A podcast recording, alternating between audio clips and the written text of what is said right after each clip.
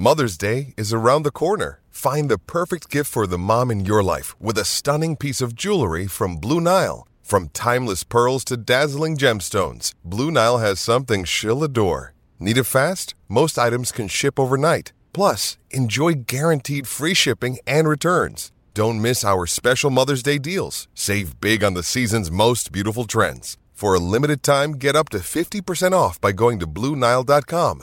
That's BlueNile.com. Welcome along to the Football Digest. I'm Guy Clark. Thanks for joining us. With the new season well and truly underway, we'll be here Monday to Friday offering news, views, and opinion across the Reach Sport Network, from those on our national titles to our dedicated regional club reporters and writers. With that in mind, here on Tuesdays on Football Digest, we're going to be talking all things EFL Championship, League One, League Two, the big league on the big platform as we delve into the week's key talking points over the next half hour or so. So, here with me for our first EFL podcast, we have Birmingham Live's West Brom man Joe Chapman and video and podcast man with Mirror Football Connor Bromley. Two wins from two, Connor. Is it time yet to sort of think that perhaps long suffering for Sunderland in League One could be coming to an end? Uh, no, no, it's not time yet.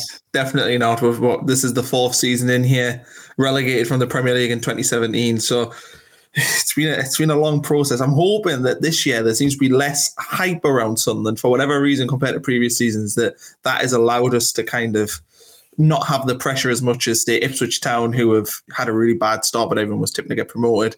Uh, Wigan as well were a team that people are looking at. Obviously, they've signed some Sunderland players who couldn't get us promoted, and everyone was thinking that they might go up this year. And it doesn't look like well, Wigan possibly could, but doesn't look like they've had as good of a start as Sunderland. So yeah, I'm I'm I'm feeling cautiously optimistic. That'd be the word I'd use. Cautious optimism is needed for Sunderland fans. Yeah, no, definitely. I'm at the DW later actually for their game with Wigan, but we're going to be talking sort of all things from the weekend primarily, and we're going to start off with the championship. And Joe mentioned obviously you're the man on the ground when it comes to all things baggies and at the Hawthorns. You were there for the game with Luton at the weekend. What are the early thoughts on how West Brom are readapting to life back in the Championship and under the the uh, sort of stewardship of Valérien Ismaël. I think it's going to be very exciting if if the first two games are anything to go by.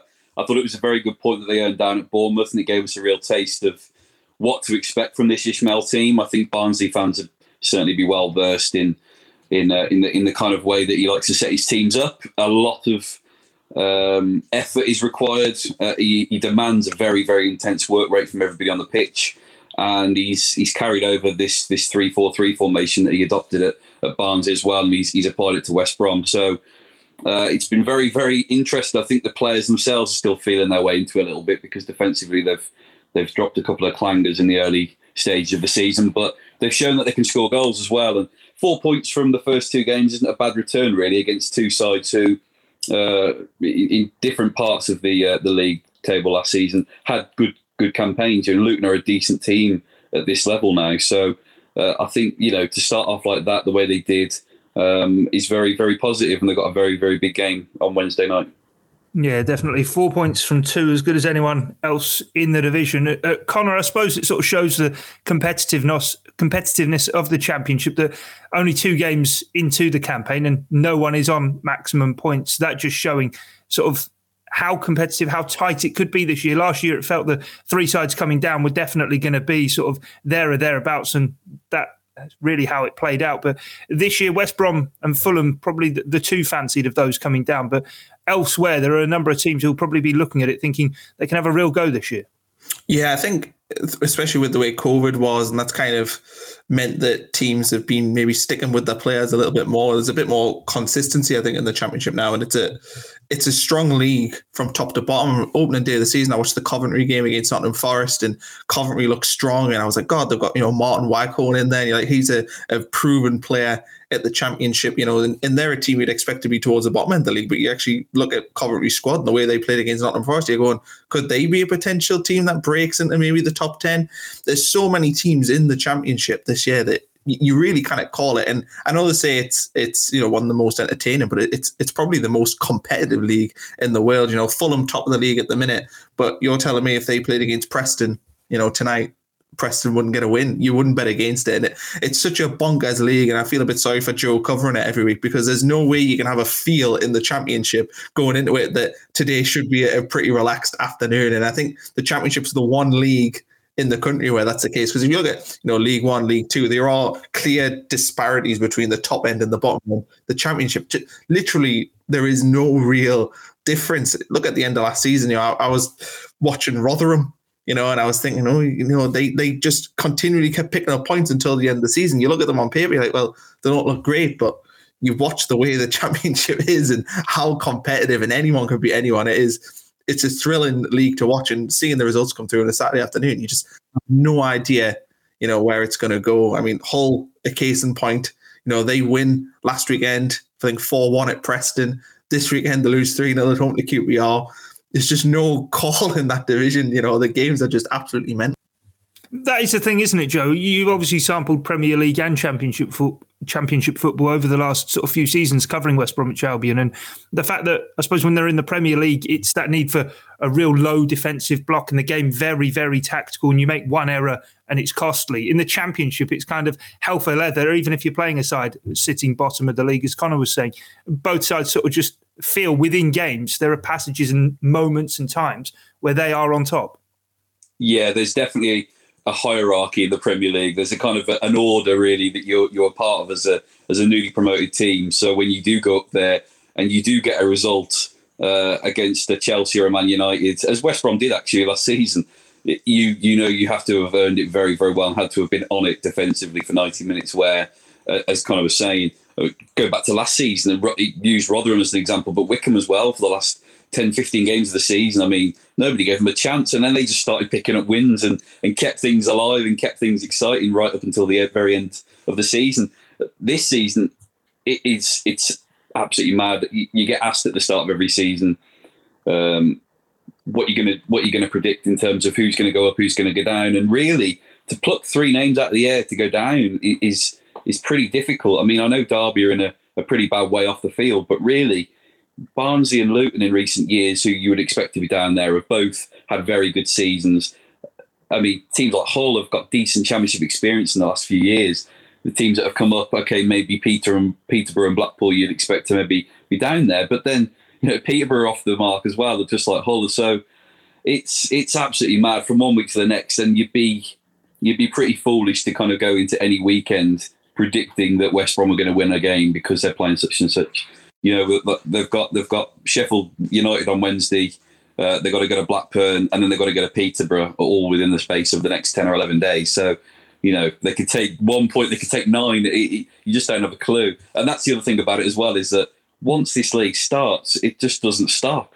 So they're kind of playing Saturday, Wednesday, Saturday, Wednesday, pretty much throughout August.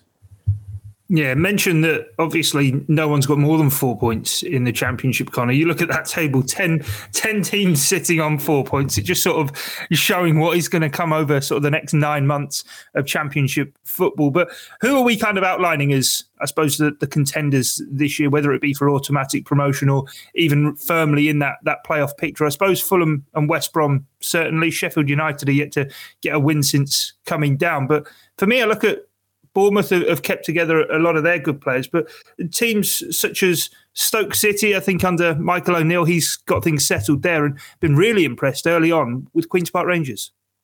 Yeah, I think QPR seemed to be a, a, one that I was watching Quest on Saturday night, and they were picking out QPR. I think maybe because Ian Holloway was on there, like, but they were talking about QPR and thinking that they might be a pretty strong team this season. But to be honest, the team I look at is Cardiff City. You know, Mick McCarthy there proven as a Sunderland fan, I'm well aware of what a Mick McCarthy team is. It's hard work and it's very much fight to the death. You know, they wear the heart on the sleeve and they're typical of the man. They're just a, a strong team that, you know, might not win every game, but they'll certainly be in every game. And I think Cardiff are going to be probably there or thereabouts come the end of the season. But then there's a few other teams, you know, I think Dark Horse shouts in there, you know, Luton Town you know, they had a great opening day win. Obviously, Joel know they went to West Brom and they were poor probably for the first hour of the game, but they certainly showed in the last half an hour what they were capable of. And you look at them and you go, well, could they be, you know, when they came out of League One under um, a couple of years ago, nobody thought they were going to come out of League One, and they stormed that league, kind of just being constantly the team that everyone's like, "Oh, Luton will fall off, Luton will fall off," and they didn't. Could this year Luton be a sneak to get in the playoffs like what Barnsley were last year?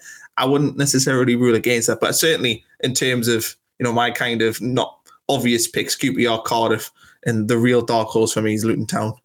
Yeah, interesting to see how it goes. Joe, I'm sure through the course of the season we'll have you on plenty to talk about West Bromwich Albion, but the appointment of Valérien Ismaël in the summer, he's done such a fantastic job with Barnsley. What's the feeling been from sort of the fan base towards that that playing style? Is very direct, very high energy. It sort of to me seems to be something that, that West Brom fans will very much get on board with. Yeah, I think most fans would, to be honest. If if you were a manager that adopts that kind of philosophy and takes it into a new football club, I think it, you can't fail to be entertained and excited by the way that the teams play. I mean, from the first 10, 15 minutes, Luton, and I take Connor's point, they are a very decent team at this level nowadays, but they just couldn't live with with Albion's, uh, you know, front three, the wing backs, uh, Livermore and Mowatt in midfield, were just winning the ball kind of on the edge of Luton's penalty area constantly. The ball just kept coming back, uh, and they just they, they were absolutely suffocating them. The the big challenge, of course, there is that can they do that for 90 minutes over the course of 46 matches? That will be a, a real test, but uh, what we've seen so far, certainly, I think the fans are very much on board the way Ismaël conducts himself. He, he's a very, very cool guy. You know, he, he's somebody who um, his English is perfect. You know, he's really, really interesting to speak to so far uh, on the on the occasions that I've, I've had a chat with him. So he, he's got a very, very clear idea of what he wants. He is very relaxed about things like the transfer window. You know, we're managers at this moment in time would normally get really. Uh, it would become very frantic, I suppose, in terms of people's business and their plans for the for the window. He's very very laid back. He, he's very open to the idea of integrating the younger players in the into the squad that uh, the academy are producing. So he just seems to have his head screwed on. Really, he understands the league. He understands what it takes to, to win matches in this league, as we as we know about from last season. So he's made a big big impact so far. Really does, and I think it's a case now that can we can we continue in this vein because it's only two games, but if they can go and, uh, and, and bloody a few more noses, then you know he, he's certainly going to be on board. There are kind of Slaven Bilic kind of comparisons in, in the way that he the way that he is as a man, the way that he is as a manager on the touchline, uh, and, and Bilic went down a treat at the Hawthorn. So I think if Ismaël's in that kind of in the same kind of light, if, if he's considered uh, in that same way by the fan base, I think he'll be a hit. You mentioned uh, laid back in terms of the transfer market. Two weeks to go till deadline day. Are we expecting a trolley dash at the Hawthorns, or is it going to be, I suppose, methodical? And if targets arise, then they'll go for them because saw so so much last year with his Barnsley team. He maximised sort of that that ability to have five substitutes and that forward line was ever changing. Callum Robinson's got a couple in, in two games now. Karlan Grant off the mark. I think that that may be big for him after sort of suffering towards the, the end of the, the Premier League campaign. But is there enough depth there maybe at the top end of the pitch or, or even elsewhere in the team at the moment? Yeah, that's certainly something I was going to say about the, it, is whether they can keep this going. They're going to need an element of depth. Uh, you can't just rely on the younger players uh, totally, and it is a pretty small squad at the moment. They've they've brought Adam Reach in, so he's somebody that w- will be uh, involved, I'm sure, in the, in the coming weeks. Uh, and Robert Snodgrass is, is, is coming back from injury as well. So there are players, senior players at the club that will help flesh the squad out when they're when they're back and, and fully fit and up and running. But certainly, yeah, they they need uh, they need probably a couple more players. I think on top of that, they certainly need another centre forward. And I know Daryl Dike, who was such a hit at Barnsley last season, is somebody that uh, that they're they're very much interested in bringing. That Ismaël's very much interested in bringing back to England. So that would be one to watch for me. I think a striker certainly, uh, because if anything was to happen to Robinson, they've obviously released Robson Kanu, um, they've released Charlie Austin, and they've they've lost Mbaye Diagne at the end of last season. So they're pretty thin on the ground in terms of strikers. And of course, Callum Robinson is somebody who would otherwise quite like to play in the Karlan Grant, Grady Diangana role. You know, offer offer forward rather than being the number nine. So certainly there, I do fear that Jake Livermore and Alex Mowatt over the course of the season are going to pick up a few yellow cards. They've got three between them already in the first two games, and the way they play, it, it kind of lends its itself to, to fouls here and there. So I think after that, and, and, we'll we'll have to see what the, the future holds for Romain Sawyers because he might be somebody that leaves the club. So after that, they they're going to need some some midfield cover as well. I think defensively they're pretty well stocked. I would expect at this moment in time Sam Johnstone to stay at the club. Uh, so I think across the board, really, they're they're fairly healthy, and they've got those players off the bench like Reach, uh, like Matt Phillips, like um, like Snodgrass, who can come into the team. But I think certainly a couple of players. I'm sure Ismaël, as cool and relaxed as he is when he's asked about the topic, would certainly like a couple more. Yeah, strap yourself in, Joe. I'm sure it's going to be a roller coaster at the Hawthorns, or if it does all come to plan, like a rocket maybe, and just flying up towards the Premier League.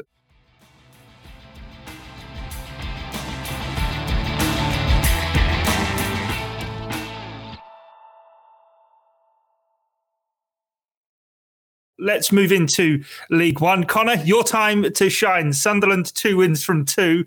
Uh, it must be absolutely buzzing with that. Yeah, I think so. There was there was a lot of negativity around the club in the summer. I'll be I'll, I'll be honest. Um, you know, we, we all saw the Netflix documentaries, I'm sure, and on there you saw the kind of the calamity that was behind the scenes at the club, and you know we've only just had our ownership issues sorted out um, at the start of this year. So I think this is the first summer for them to come in and, and really put their sort of stamp their footprint on the club. And you can kind of see in their recruitment they're doing things a little bit differently. I think if you look at what Ipswich have done this summer, um, and Wigan to an extent. I mentioned them too earlier, and I'll, I'll probably keep referencing them. But they have went with what Sunderland's transfer approach has been in the previous years in League One. They've went for players that have got kind of experience at this level, um, are probably more trusted. Um, you know, look at say Charlie Wyke who scored 30 odd goals last season. Logically, on paper, that looks like a good signing for Wigan, but actually, if you delve a little bit deeper, Wyke was pretty much the the winner of Sunderland's um, system last season. I don't know if he'd necessarily replicate that, and I think the recruitment from the top end of League One is kind of always consistent, but Sunderland have, have went a different approach. Have very much went for young players. Um, they've they've went to integrate a lot of the academy players. Um, you know, people know how good the Academy of Light is and how many good players have came out there over the years. And Sunderland are finally looking like they're going to utilize a lot of them young players that are coming through. Dan Neil, you know, I think he's only 19 years old. He's played uh, every game so far this season. Has looked very, very good. Even plugged in at left back on the opening day against Wigan, which is marvelous for a player who's actually normally a bit of an attacking midfielder. Elliot Embleton's a player that, you know, anyone who watches the EFL will know from his time at Grimsby last year. Also, he was at Blackpool, helped them get promoted, but he's now an integral part of the team after being at Sunderland for years. People waiting for him to break through, but it looks like he's finally going to do that now. But then, in terms of business, they brought in a few loan signings.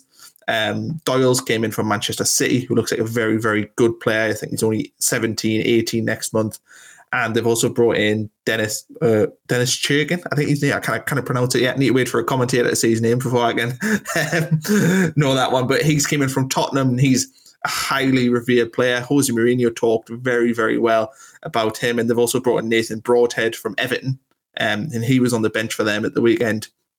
So he's came in on loan. So I think Sunderland have went with kind of under the radar transfer approach this year. They haven't necessarily went for you know, I saw Tom Carroll went to Ipswich, and he's a player that fans know because he's played for Tottenham, you know, in the Premier League.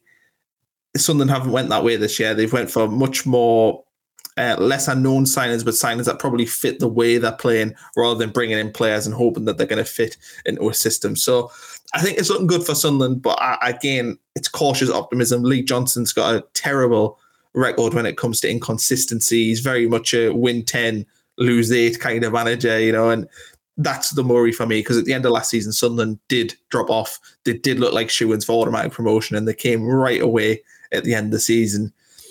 You just got to hope it doesn't happen this year, and that's the only concern really I have with with Sunderland this season is just that Lee Johnson streakiness that has haunted him for his whole managerial career.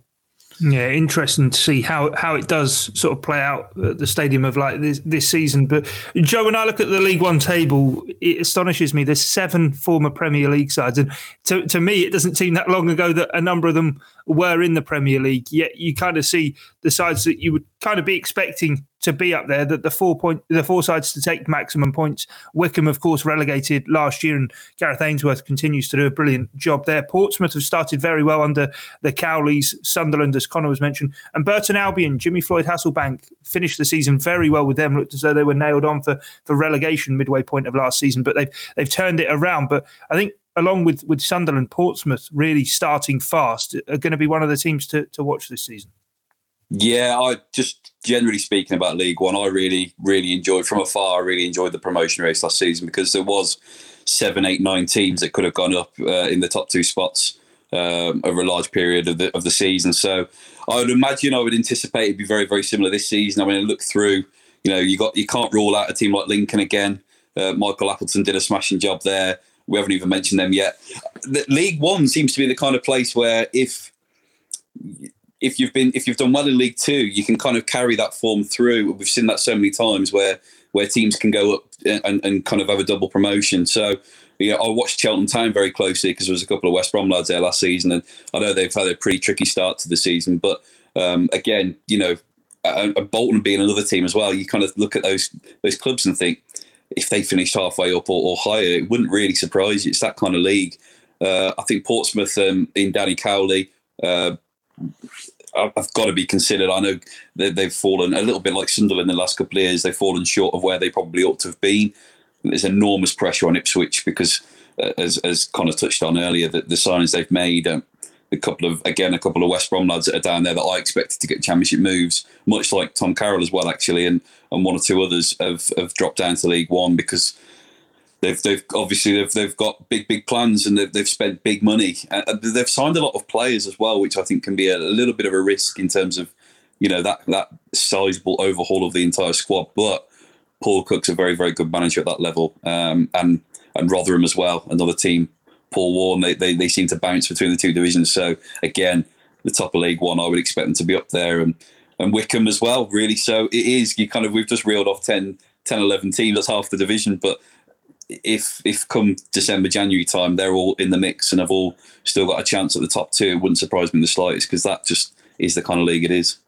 No, it does feel as you, as you were alluding to there, so it's kind of becoming a, a, mini championship of sorts. Maybe not the finances and desperation to get that promotion as much as some of those sides in the championship to reach the Premier League, but probably is about 10, 11 teams who, if they're in and around the playoffs at the end of the season, you wouldn't be surprised at all. And some of those, if they aren't, you would be very surprised. But of course, there are only the, the six spots for the automatic promotion and the playoffs as well. One of the things that fascinates me as well, Connor, about League One is the young players you see go out on loan there and flourish. Brennan Johnson and Morgan Rogers at, at Lincoln were two last season who really did sort of kick on during their stay at Sincil Bank. And I suppose you mentioned him before, but Callum Doyle at, at Sunderland, left footed centre half on loan from Manchester City, looks as though he could be one of those this year to really sort of shine out of this division. Yeah, I think League One is an ideal league to send your players in because you it's kind of the top end of the rough and tumble of football. There are elements that you can link to League One to non-league football still. You know, there's some teams that have, you know, that I mean Wycombe got promoted with that very aggressive, very um well, I mean some people call it anti-football, but that time wasting, you know, really, really getting under people's skin. Wycombe got promoted on that, and that's quite a non-league style. And I think League One is such a good league because you do have teams that play football. You know, Sunderland play generally football since they've been in this division. Portsmouth are a good footballing team. Rotherham, you know, they're a very good football and signed under Paul Warne. So you have a clash of styles. That means the top end of the league generally has decent footballing teams with the occasional one that might, you know, be playing that more rough and tumble style. But then the bottom of the league is very much, you know, cutthroat football, wins by any means possible. So it's a great league to send your players on loan because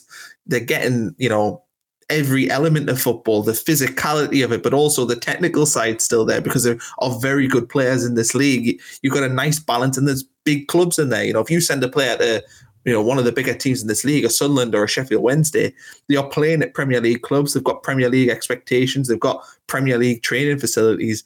That's a great place for them to learn. So it's no surprise to me when I see the big clubs send their players down to this division. And to be honest, I think I'm surprised there isn't more players that come down because if I was a one of the big clubs at the top of the Premier League, I would be saying to Sunderland, "Is there any players you'd want?" Because it's a it's a perfect environment to play in because they're getting that pressure that not a lot of football clubs have. When you look at Sunderland, Sheffield Wednesday, Portsmouth, and maybe Ipswich as well, them four teams that they're very very big clubs that shouldn't be at that level, and they're also, especially in Sunderland's case and Portsmouth's case, one city clubs.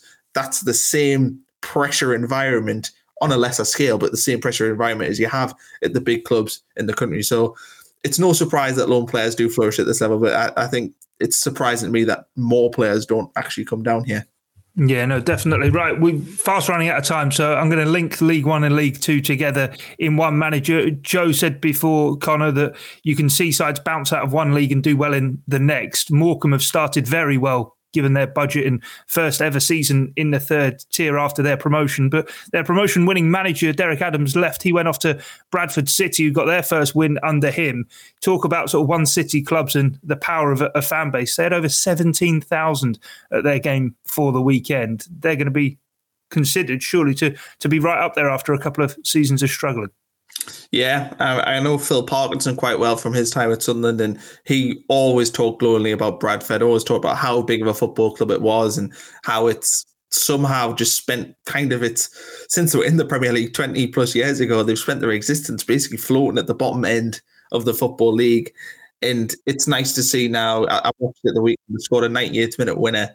Nice to see that. Hopefully, they can start pushing forward. I mean, we all remember that League Cup run, and everyone kind of got a little bit of call it Bradford fever, but we did. We were egging them on as it couldn't be seeing you know, they I think they beat Aston Villa, they beat Arsenal, they lost the final against Swansea, but we all were egging them on, and we all kind of um, got a little bit of that that spirit in us. I think the whole country, bearing in mind they were a League Two team at the time, were behind Bradford on that push, and we even saw them beat Chelsea in the FA Cup a few years ago as well. So they're a team that's kind of always been on the radar, despite the fact they've been generally in League Two and League One you just hope that this season's the year where the you know the turnaround, they get into League One and, and push further than that. Because to be honest, in terms of the crowd, I don't know if anyone, if either of you have been to Bradford, but it's a really good stadium as well.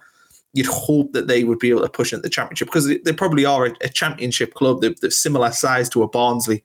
You'd hope they'd be kind of at that end of the football league and not where they are now, which is kind of languishing in, in League Two also hats off to, to Mansfield as well. I think maximum points for them for their opening two league games. Actually saw their Carabao Cup first round tie against Preston North End and gave them a good game for an hour or 65 minutes or so. But anyway, that's all we've time for here on this edition of our EFL show here on the Football Digest. My thanks goes to Connor Bromley and Joe Chapman for their time and company, as well as you for listening in. Do make sure that you join us next Tuesday. We will be a weekly fixture here on Football Digest. But until next time, it's bye for now.